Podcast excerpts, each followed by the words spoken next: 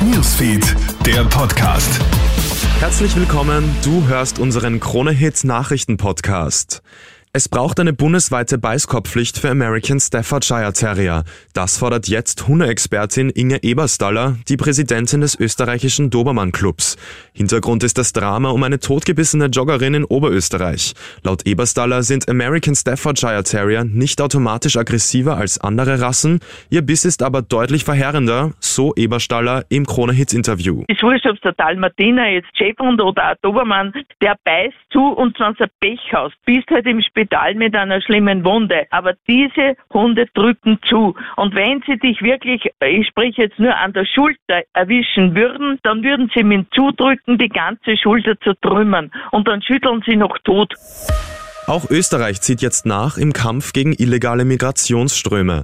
Nach Tschechien und Polen führen auch wir wieder Grenzkontrollen zur Slowakei ein. Das gibt Innenminister Gerhard Kahner heute bekannt. Ab heute Mitternacht wird für die nächsten zehn Tage kontrolliert. Schlepper sollen so nicht mehr über Österreich ausweichen können. Es ist eine Sensation für Österreich. Bereits das zweite Mal in Folge geht der Physiknobelpreis an einen Österreicher. Letztes Jahr wird Quantenphysiker Anton Zeilinger ausgezeichnet. Dieses Jahr geht der begehrte Preis an den 61-jährigen Ferenc Kraust. Das war der Krone-Hit Nachrichten Podcast. Danke fürs Einschalten. Krone Hit Newsfeed, der Podcast.